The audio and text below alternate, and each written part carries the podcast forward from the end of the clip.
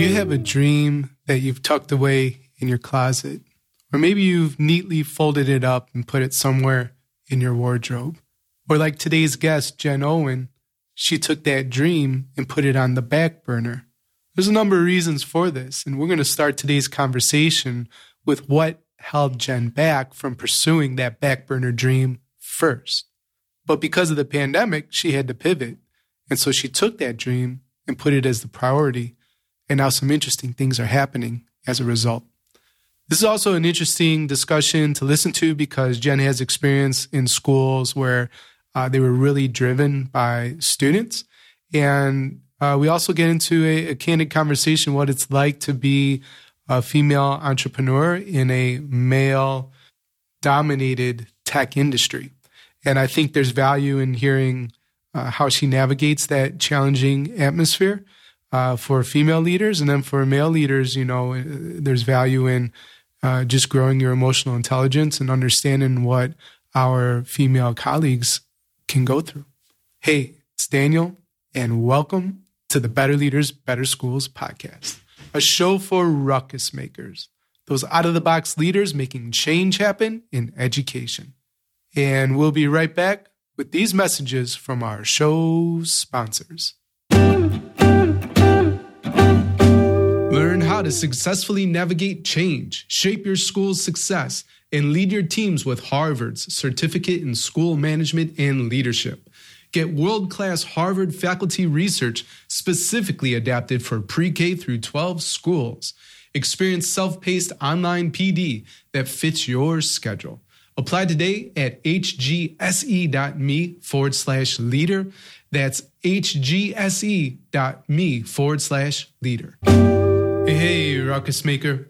My friends over at Smart have developed a research-backed tool that will show you not only your strengths and weaknesses, but where you should strategically focus your energy in order to drive better results for your students.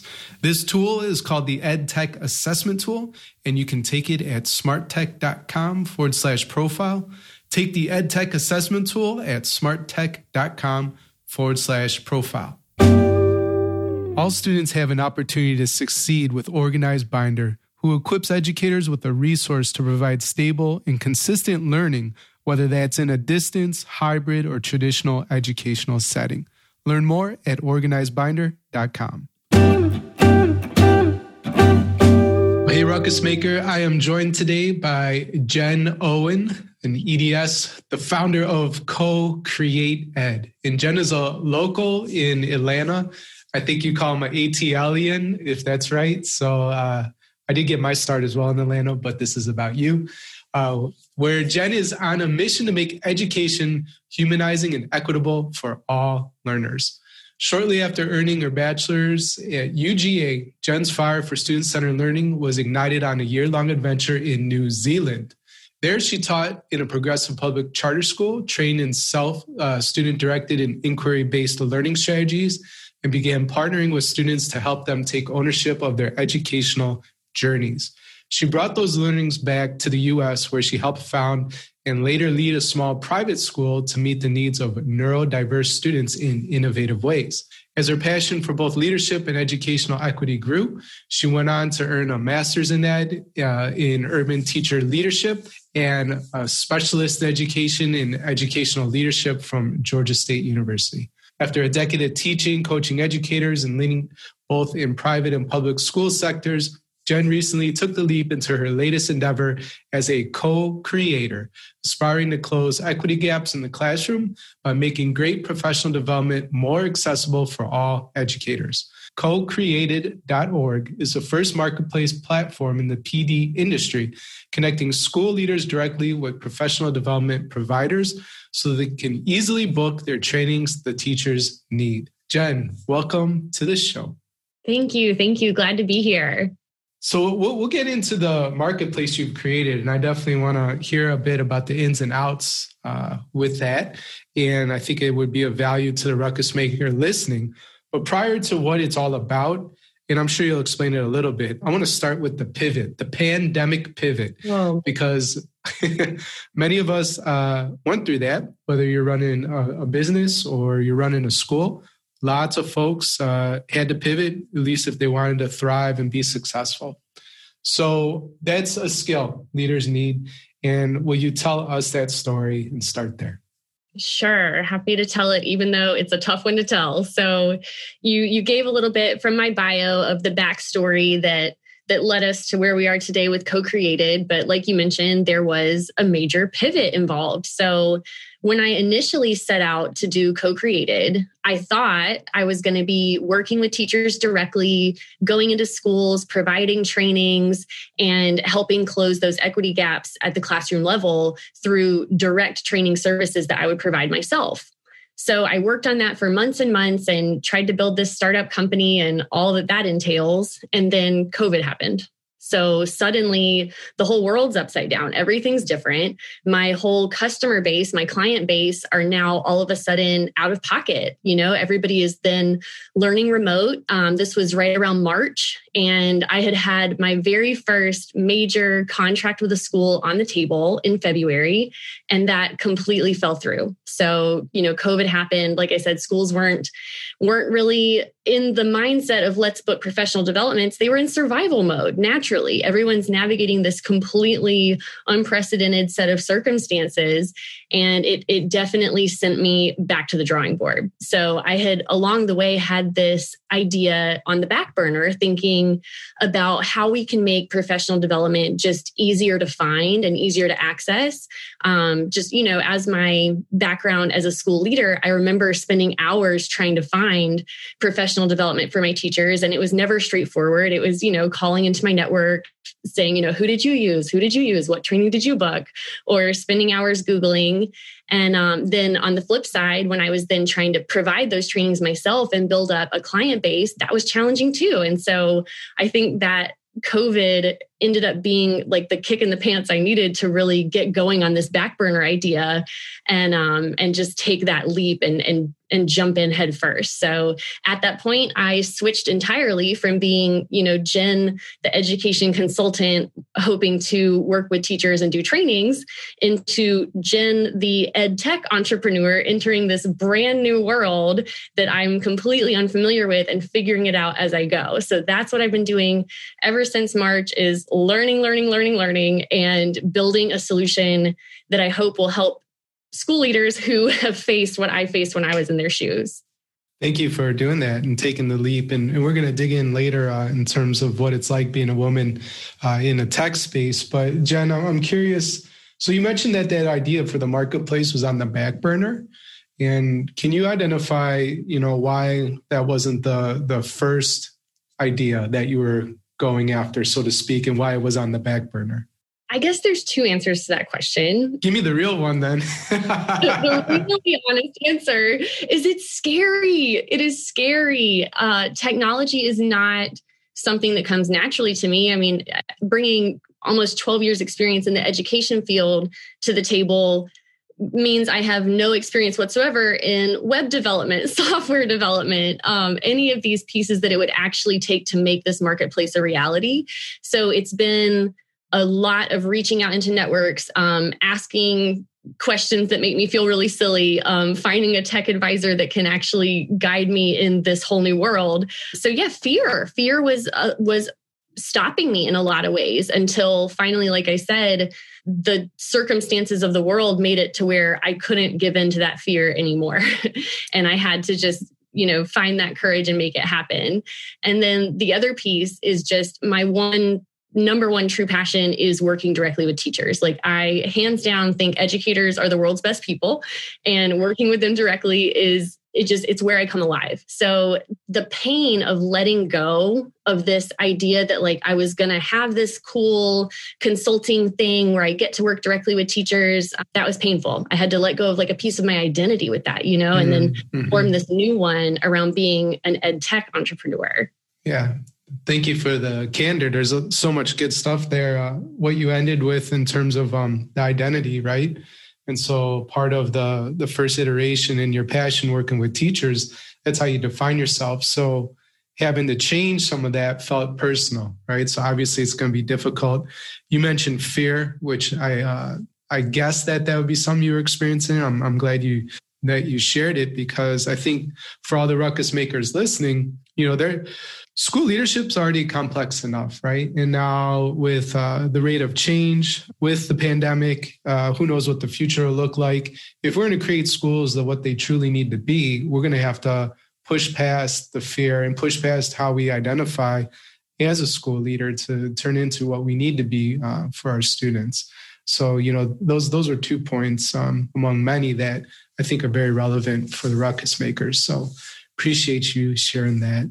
I know you care about educator activism, and maybe you can riff on how you embed social justice into the fabric of what you do. Yeah, thank you for bringing that up. That is absolutely one of the most foundational aspects of what CoCreated stands for as a company and really just who I am as a person. I've had the opportunity through building CoCreated and, you know, navigating this whole new space to get involved with some other education entrepreneurs and other education activists and do some more work in the education activism space. And so one really amazing example recently was being a part of the Atlanta Educators for Black Lives March.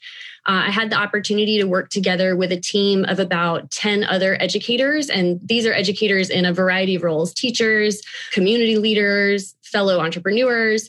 And we came together around the question, you know, what would it look like if when we say Black Lives Matter at school, we truly, truly meant it? And the 10 of us who were on this organizing team, we started brainstorming and imagining and envisioning. And through that came up with a list of demands and created a march event here in Atlanta for those demands that also included a component where we contacted our elected officials directly. There was like a call to action with one of those, you know, text message things that makes it super easy to put people directly in contact with their elected officials. And yeah, so we sent that out to the Georgia Board of Education, the Metro Atlanta, the 8 Big District Board of Eds, and some of the legislators on the state level Congress who are in charge of education related decisions. And we had a pretty good turnout. We had between 300 and 400 educators that turned out that day. We had an amazing lineup of speakers, and just seeing the just really diverse group of educators who came out to support that cause was incredibly inspiring and something that really pushes me to always keep equity at the center of my work and also know that I'm not alone in it. Nobody's alone in it. We are all in this together, like fighting this fight, because equity is so important. And we want all students to have a school experience that really shows them that they matter. Well, that's really interesting how you're living that out. And I like the juicy questions too. Like, what does it mean to really honor the idea that Black Lives Matter? I have a friend and colleague Demetrius. He's been on the show a number of times, but he's a principal out in California. And one of those juicy questions he is trying to answer with his community, the idea that's common in U.S. that there's liberty and justice for all. Is that really happening within our community is what he's asking.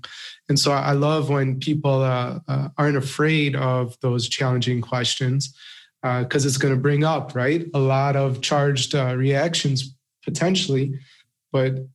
And without those big questions, though, it's impossible to move progress forward. Like we have to go there. We have to go there with the hard questions. We have to be willing to face them and wrestle through it. And it's messy and it's uncomfortable and it's so, so very worth it. Yeah, that's exactly what I was going to say is, you know, again, like that fear of not pursuing what was on the back burner, right? Or the fear of discussing Black Lives Matter or liberty, justice for all. You got to push past that if we're going to create schools to be and turn into the leaders we need to be for our communities. Another big juicy idea that you care a lot about is this one of all kids deserve high quality education. So I'd love to hear more about the best way you make that a reality. Yeah, so that was, again, it's been like the connecting theme throughout the different moves I've made in my career is, you know, I'm always striving to make a bigger impact and make that phrase come true, make it true that all students deserve and have access to high quality education. So that's looked different ways across time. It looked like being a teacher in the classroom and having that really amazing direct impact directly with the kids. I miss that all the time. Kids are just, they're awesome. And then from there, it looked like being part of a startup team and helping create a school that served students who had autism, ADHD, other learning differences, and just seeing how much our students are capable of when we just kind of get out of the way. And when we truly do define ourselves and our students as co-creators, and that's, you know, foundational to what led to the name of the company, but students are our partners in that learning journey. And so just in that experience with that startup school, we had students who were leading their own learning. They were creating portfolios to demonstrate and showcase all that they had learned and all that they had created. They were leading their own conferences and demonstrating to their parents how confident and capable they had become because of being able to lead their own learning. And so through that experience and seeing like, wow, like this is what awesome high quality education looks like. It looks like students who are owning it, who feel really connected to their own educational path. And then thinking to myself, like, how can I bring this experience on a bigger scale? And so then my next move from that tiny startup school was into a coaching role. So an instructional coaching role in the public school space and working with teachers and helping improve instructional practices that way. And then from there, finding out that making change within really large public school systems can be extremely challenging. And hopefully I'm not alone in saying that. I'm sure anyone who's had the experience of trying to make change within these really big systems has had that experience of running up against all these different obstacles and the bureaucracy of it and sometimes the politics of it. And it can be extremely challenging. And so I kept racking my brain and thinking, if this is my mission, if my mission is to help more kids have access to high quality learning, what's my next option? And the next option was co-created. It was, let me try the same stuff I believe in from this new angle, and maybe they'll hear it with new ears. And so it's always about just keeping pressing forward, staying committed to that mission, and finding a different way to make it happen. That's interesting too. At the end, they're like staying committed to that message. Just reading a book on that. It's called The Mindset Scorecard. It's more just like a little ebook download. But one of the things that I've been really wrestling with lately is that, like, I think the journey of an entrepreneur and that of a leader, I think the biggest challenge, what I'm learning, is boredom, honestly, because you want to get off message just because it's a bit newer, you know. And presents a new, challenge. And so the importance of staying on message, saying the same thing, like you said, right? Like a million different times, maybe it'll be heard this time. That's the challenge, at least what I'm resonating with. So I connect with what you're saying. Yeah, that's an interesting way to put it. I've never heard it framed around boredom, and that we, you know, as humans can be attracted to the next shiny thing, like go after the exciting thing. And sometimes the most impactful thing we can do is small, consistent actions steadily over time. And that's not sexy. That's not, you know, the thing you get excited about, but it's effective. Right. Yeah. So for me, I'm trying to just continue. And I think for you and then for the Ruckus Maker listening, like continue to look at your schedule and where possible, delegate and eliminate those things that are getting you off that message, right?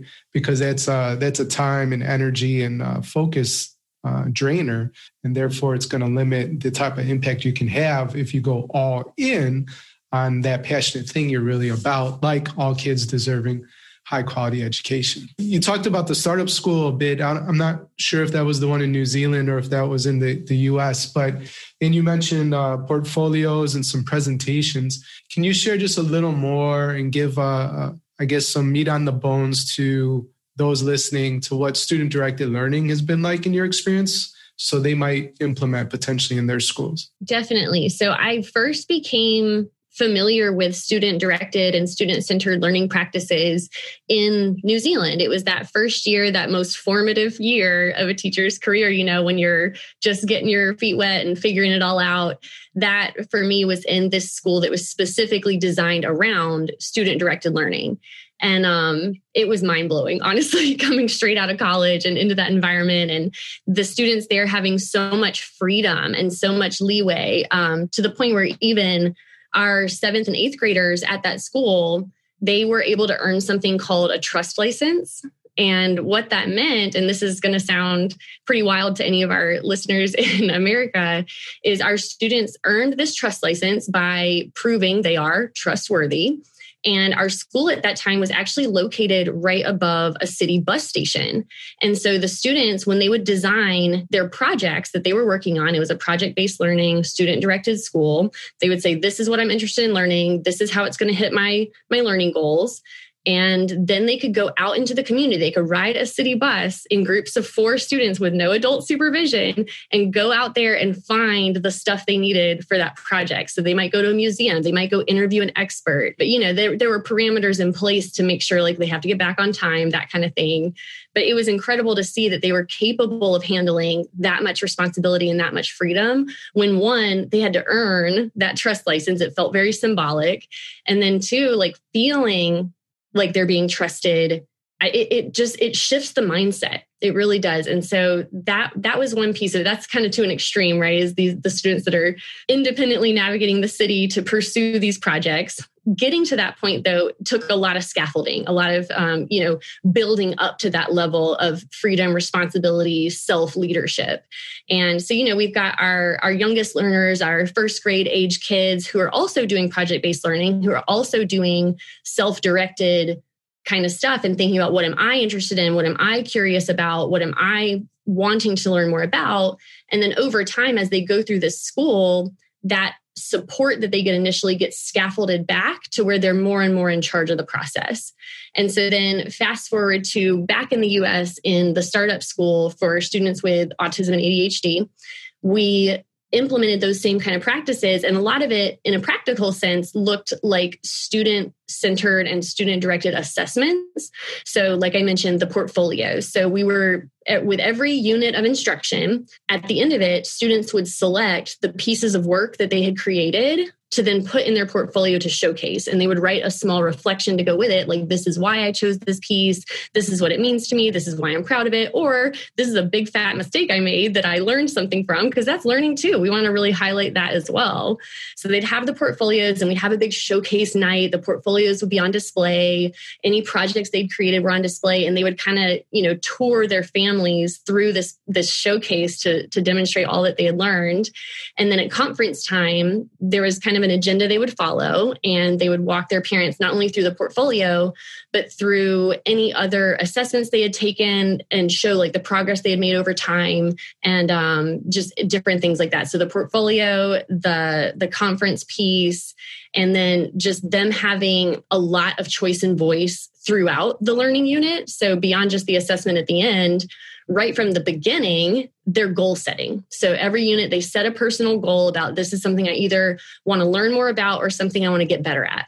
And then over the course of that unit, they would pursue those goals and then provide evidence at the end of how they went towards achieving that goal. So goal setting and reflection is another really big component of it. Yeah, that's huge. And I'm hearing a lot of ownership and agency, learning from failure. And then, like you said, the trust license. Yes. Maybe US might be the only place, I don't know, I guess it's lived experience. I haven't been everywhere, but where you don't necessarily have that trust with the students or have the ability to earn it. But when I was in Europe and then the UK, there's kids always around everywhere. And you only didn't know they were students when school's out of session, when they weren't in their school uniforms. Mm-hmm. But even in South Africa, when I was there, the kids weren't going off campus. But I remember, this is like a while ago, 10 years ago, but I remember going in for a passing period, and it became a tea break, okay, because British colonies, South Africa was a colony of Britain. Oh, we had tea time too. We had morning tea. That was our... Yep. Totally. Yeah. So everyone got around for tea and biscuits, which are cookies, and they laughed and sang and told jokes. It was so cool. And there was no adults with the kids. They were all outside by themselves, multi-grade levels from the nappies. Actually, those guys did have adult supervision, the kindergartners that still wore diapers or whatever, preschool. I don't know. I'm not an early childhood person. But then bigger adults, right? So your elementary and middle school kids, they were just all out there playing football. It's interesting you bring up the morning tea. That's reminding me of another memory from that time that's actually more specific to leadership, is we had a duties rotation at that school. And I remember this, again, was my first year teaching. It was always really striking to me that our principal at that school put himself on the duties rotation alongside all the teachers. And so like he would take his shift at morning tea duty, which is the person who's supposed to at least like circulate, make sure the kids are all still accounted for, loose supervision, you know. But yeah, I remember that really standing out that he was on that duties rotation just like we were, you know. It was not so much of a hierarchy. It was a lot more like we're in this together. That stood out. Well, speaking of standing out, I think being a woman in the tech space also has you stand out, whether you want to or not. And so I'd love to get to that story right after this break. And so let's pause here just for a moment for a message from our sponsors. Learn how to successfully navigate change, shape your school's success, and empower your teams with Harvard's Certificate in School Management and Leadership program. Get online professional development that fits your schedule. We're now enrolling for February and June 2021. Courses include Leading Change, Leading Schools, and Leading People. Apply today at hgse.me/leader. That's hgse.me/leader. SMART has an incredible research-backed tool that allows you as a leader to self-assess your capabilities at the school level or broader to help you with planning and prioritizing. Discover your strengths and best area of focus across 5 different modules, including leadership and remote learning. The tool inspires collaboration with your colleagues and provides massive value whether you complete one or all 5 of the modules. You'll get a personalized report that shows where you stack up against other ruckus makers and map some areas of focus that will have the greatest impact for you. Take 10 minutes and get started with this EdTech assessment tool today. I suggest beginning with the Strategic Leadership module. Check it out at smarttech.com/profile. That's smarttech.com/profile. Today's show is brought to you by Organized Binder. Organized Binder develops the skills and habits all students need for success. During these uncertain times of distance learning and hybrid education settings, Organized Binder equips educators with a resource to provide stable and consistent learning routines so that all students have an opportunity to succeed, whether at home or in the classroom. Learn more at organizedbinder.com. All right, and we're back with Jen Owen, who is the founder of CoCreated.org, and that'll be linked up for you in the show notes. She had the pivot, so I'm sure you're here. You heard the beginning story, the pandemic pivot that happened within her company. And now I want to talk about what it's like being a woman in tech space. It's important because hopefully women ruckus makers listening will get some encouragement or some ideas on how to navigate what goes from a female-dominated teaching faculty. I think it's like 70-something, almost 80% of teachers are women. And then my research the other day for my book, I think it's like only 34%. It's the low 30s of principals are actually women. So that's what it is. Those are just the results. I won't judge it on the show. But I think it's been a challenge for you. And I also want the male ruckus makers listening to grow in their emotional intelligence and awareness of issues that female leaders face. So what's it like for you being in the tech space? Oh, wow, this question. So I love that you shared those statistics, first of all, because what's interesting to me is as you start out in education at, you know, the bottom rung of the ladder, so to speak. I hate that term, but that's, you know, just speaking of what it is. The teaching force is made up predominantly of women, like you mentioned, a really high percentage.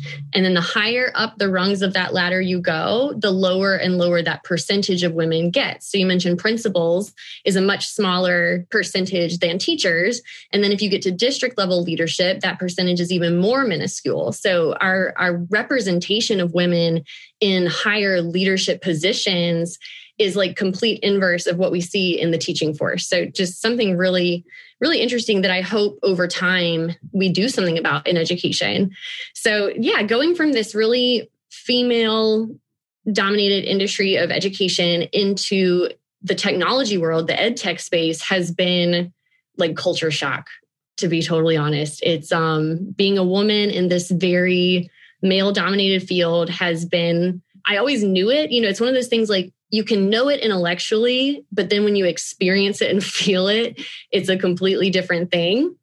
It's been a lot of feeling like the people who wrote the rules of the game know the rules, and then I'm coming in as this outsider trying to play catch up. Like, what is this game that we're playing, and what are the rules, and how do we interact, and why is it that I always feel 20 steps behind, and why is the language different? The interactions are different. Just every piece of it feels so different. I had an interaction not too long ago with a mentor, or it was supposed to be a mentor. And he was someone who was extremely successful in the technology world. He's bought and sold companies. He's a very wealthy man, and older white man, just for context. And I get on the phone with him expecting like a mentorship conversation, right? Something like, okay, well, tell me about your company. Let's get to know each other. Let's feel this out. Is this going to be a good fit mentorship wise? No. First question out of the gate. What are your revenue projections for the next 12 months?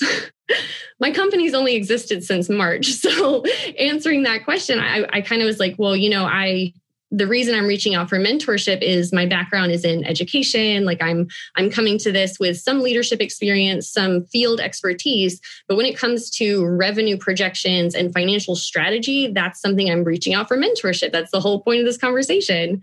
And his response was, well, I thought that you went through an incubator program already, which in this world, that's a program that helps you get your business off the ground, which I had. And it had helped me go from idea stage to at least a website existing stage. But no, I don't have all the answers. I don't. And it was very clear to me that in this world, there's an expectation to have all the answers and to know all the answers. And if you don't, it's an aha, gotcha. And there's this kind of ritual that goes on where it's like the people that have been in this world longer have to grill the people that are new at it and try to get them and try to like find the hole and find the gotcha opportunity. And it's an interesting dynamic. And it's one that I really hope that we as women entering this space can do something to change, because it doesn't have to be that way. It really doesn't. Like, I think we're all on the same team as far as like trying to push innovation forward, trying to come up with these new solutions to old problems. And shouldn't we be supporting one another? Shouldn't we be coming at this from a like, let's build each other up place? And that's something that I think women could really bring to the table here. Yeah, I agree.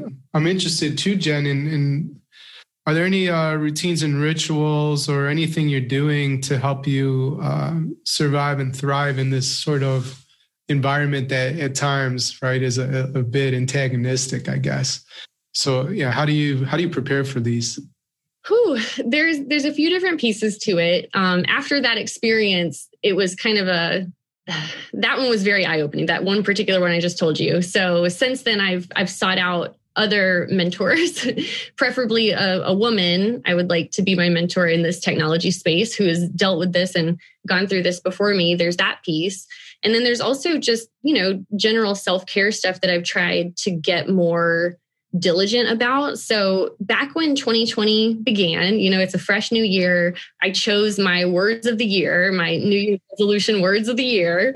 I'm sure everybody can relate to this. And my words back then were courage and consistency. And I knew that if I'm trying to start a business and make a difference in the world, those are going to be the two keys to success. I have to courageously continue putting myself out there, even when it's extremely uncomfortable. And I have to take consistent steps forward. Kind of like you were mentioning earlier about like overcoming that boredom piece is like, I can't just, you know, go this direction, go that direction, go this direction. I have to stay focused and stay consistent. And then the pandemic happened and consistency just felt impossible to attain. Consistency felt like the opposite of 2020. So instead I was like, well, what's the background skill necessary for consistency? And I came up with discipline. So my mid-2020 resolution became discipline. That's my new word to focus on. And so I've got my morning routine now, and every morning, or at least, you know, I'm going for 80% here, not going for perfection. I try to start my day on my yoga mat. So my alarm goes off, I pet my dogs. That's also part of the routine. And then make my way to the yoga mat, do my meditation, prayer, yoga, and then some journaling. And so I try to devote that first hour and a half of my day into pouring back into myself, because as a solo founder and as a business leader, I have to remember, like, I am my most important resource right now, my most important asset. And so I have to try to feed into that. And so starting my day with those practices has made a really big difference. And it helps me think clearer. The meditation piece helps me be less reactive, having the power of the pause and the ability to find that gap of time between the input coming in and then output of my reaction and being a little bit more thoughtful and purposeful with it. So those kind of routines have helped a lot. And then in addition, just having a great support network, having friends around who you can vent to, friends who I've been through thick and thin with, even back to that school startup story. I've got a group that we were all part of that school startup team together. And the school our mascot was the wolves. So now the four of us call ourselves the Wolf Pack. So my Wolf Pack is who I always turn to when things like that mentorship phone call go off the rails. I call them up and say, y'all are never going to believe this one. They're my go-to group of people, that I can be my complete, full, real self with and just let it out, let it go and move on. Everybody needs a Wolf Pack. It reminds me of Brene Brown's idea of the square squad, where you write down on a 1-inch by 1-inch piece of paper, all the people's opinions who matter.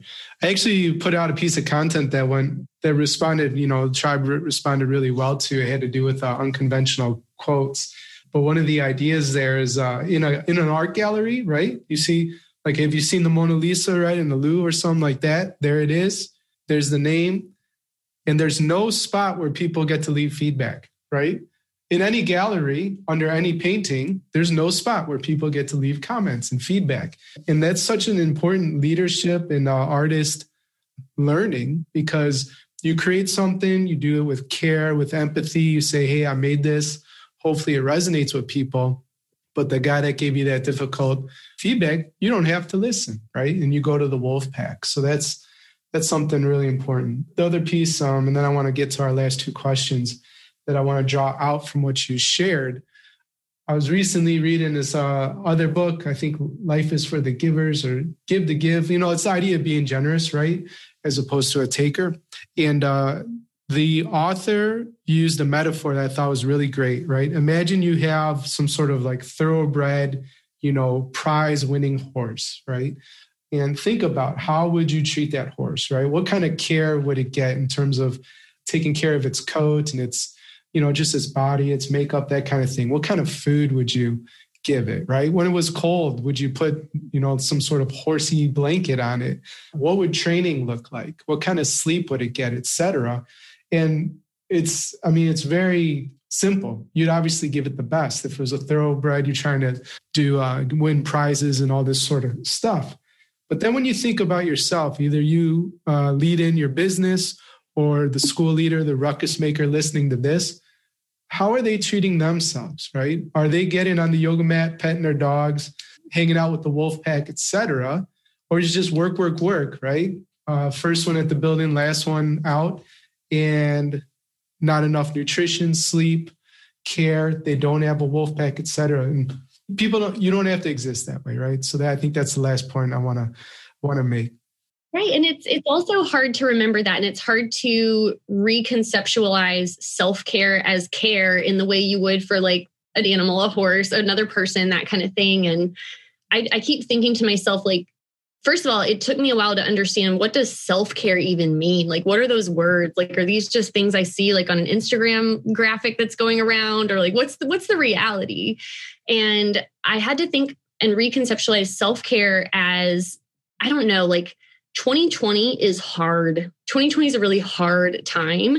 And so I'm noticing in myself that I'm really seeking out softness. Softness is what I need, and it's what my body is wanting. And so that's what I'm seeking out. It's self-care to me is being gentle on myself. It's being self-soothing. After a really rough experience happens, oh, Jen, it's okay. Sometimes people, conceptualize it as caring for the inner child. Maybe that's easier to visualize. But yeah, I keep thinking about this concept about 2020 is hard, and I'm seeking out softness. And how can I be soft with myself right now during this time? So Jen, what message would you put on all school marquees across the world if you could do so for just a day? Okay, so mine, it would have to be one of those scrolling marquees, because it would say, kids are people too. Teachers are people too. Principals are people too. parents are people too. And it would just scroll through those words, because I think we forget that we're all in this shared human experience together. And sometimes it's just worth that reminder that, you know, yes, these are children, but they're also humans. And yes, this parent is a little bit on my nerves right now, but they're doing the best they can to raise that kid, just like I'm doing the best I can to educate their child. And, you know, yeah, my boss, the principal, is giving me a hard time right now, but I might not know the million things that are going on in the background that's also on my boss's mind. And I have to give that grace and give that just understanding, that human understanding that we're all in this together doing the very best we can. Yeah. I thought you were going to use a one-word descriptor of the shared human experience and boil that down into one, but that's okay. Oh, I wish. No, I'm just being silly. I was thinking of a curse word. Okay. So Jen, you're building a school from the ground up. You're not limited by any resources. Your only limitation is your imagination. How would you build your dream school, and what would be your top three priorities? I always love this question on your show. I love hearing people's answers, because I think as educators, we all think about this, right? We all think about, well, my school would be like this, and if I could do it, it would be like that.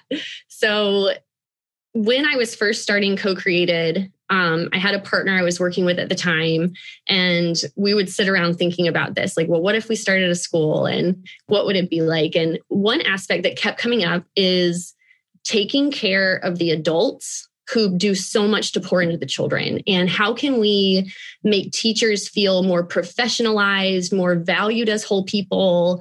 And one idea that we came up with is, what if somehow we figured out a schedule to where the school could have two complete sets of staff? So there's like an AM staff and a PM staff. That way, as a teacher, half your day is FaceTime with the kids teaching and half your day is planning. Because really, the amount of planning time that teachers get to do the job we're asking them to do is outrageously small. You know, you think about other places, like you mentioned teaching in Europe and how much different it is there. I know a lot of schools there get an outrageously more amount of planning time, and our teachers need more planning time. So some way to have like this two staff thing that allows the teachers to get the planning time that they need so that they can do the job we're asking them to do.